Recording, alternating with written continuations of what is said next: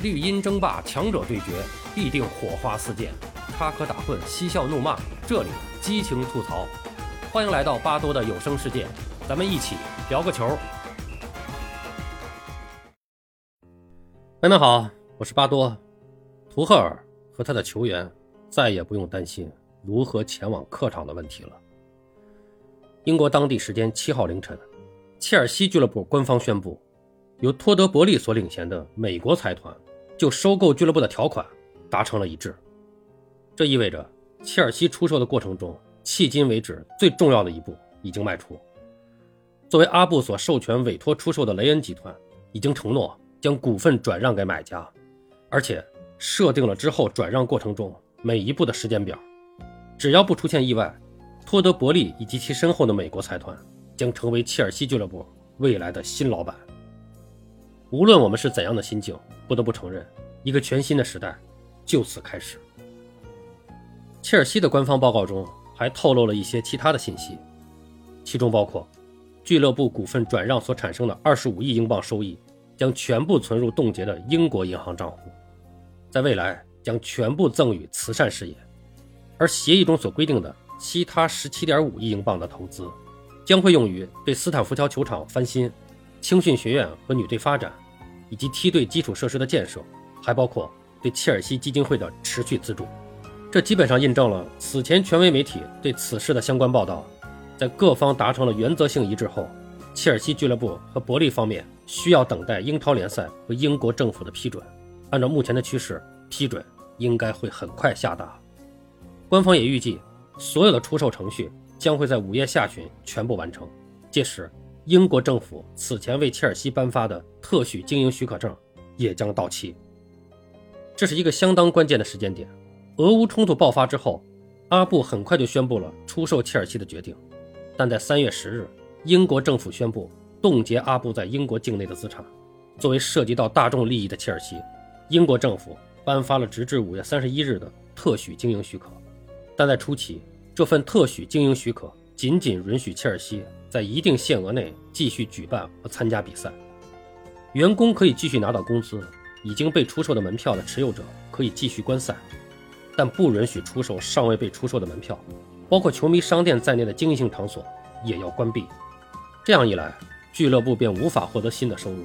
这对于长期以来依靠阿布注资和担保维持运营的切尔西来说，是一个极为沉重的打击。我最近得到的消息是，我们有一架飞机。可以乘飞机来回，如果不行，我们就坐火车、坐大巴；如果还不行，那就开一辆七座私家车，我来做司机。当被问到如何参加对阵里尔的欧冠客场比赛时，图赫尔给出了这样听起来让人颇为心酸的答案：阿布的资产遭到冻结已经是板上钉钉，但切尔西账目上的储备资金不足也是无可争议的事实。如果切尔西无法坚持到赛季末，这是一件对所有人都不利的事情。于是，在各方参与切磋的两周之后，英国政府修改了特许经营许可的相关内容，在一定条件下，俱乐部可以获得来自母公司三千万英镑的注资。另外，球迷可以购买接下来各项赛事的门票，这让俱乐部度过了危机。而就在这段时间，切尔西俱乐部的竞购者也逐渐浮出水面。在初期，切尔西的出手。俨然成了各路名人的曝光台，在各路媒体上出现了各种各样的竞购财团，沙特的、韩国的，以及英国本土的名人争相入场。就像一位英媒记者所说的：“不管有钱没钱，大家都在依靠媒体造势。”对于有些人来说，这一招还真是挺成功的。而进入四月份之后，形势便逐渐清晰了起来。来自美国的伯利集团、来自英国的布劳顿集团，以及帕拉卡家族和里基茨家族。展现了真正的收购诚意，全部提交了全现金的报价方案，从而成为了四个入围的竞标者。这四家竞标者被允许查看切尔西的资产负债表，与俱乐部的现任高层和主教练进行会谈，包括球迷、媒体在内，很多人都不看好里基茨家族。早在三月二十二日，就有切尔西海外球迷代表在社交媒体上发表声明，敦促切尔西方面拒绝里基茨家族的报价。之后，包括加里内维尔也表示。切尔西应该让里基斯家族出局。媒体上也出现了切尔西球员对他们收购俱乐部的担忧。此前里基斯家族曾被爆出对伊斯兰教和穆斯林群体有过歧视性的语言，而且对少数族裔的看法也略显偏激。尽管他们通过媒体展开了公关活动，表示家族强烈反对任何形式的种族歧视，但这并没有说服力。于是，在四月中旬，他们退出了竞购程序，剩余的三家中将出现最后的优先竞购方。在里基斯家族忙着公关活动的时候，负责出售事宜的雷恩集团提出了确定优先竞购方之前的其他条件，其中包括了翻新斯坦福球场。这一点让媒体认为，更倾向于建设新主场的帕留卡家族将会出局。而根据电讯报记者马特劳的消息，布劳顿家族也因为一些其他分歧。最终的报价不可能被纳入考虑。整个竞标过程中，唯有伯利集团没有被报道过负面消息。而有了英国前财政大臣的助阵，伯利集团也有了更多的与政府方面沟通的渠道。在很多媒体看来，以托德·伯利领衔的美国财团在当时就已经处于领先位置。这位身价大约为四十五亿美元的美国商人，同时也是 M B L 洛杉矶道奇队和 NBA 洛杉矶湖人队的老板之一。他之前帮助洛杉矶道奇队拿下了创纪录的电视转播协议，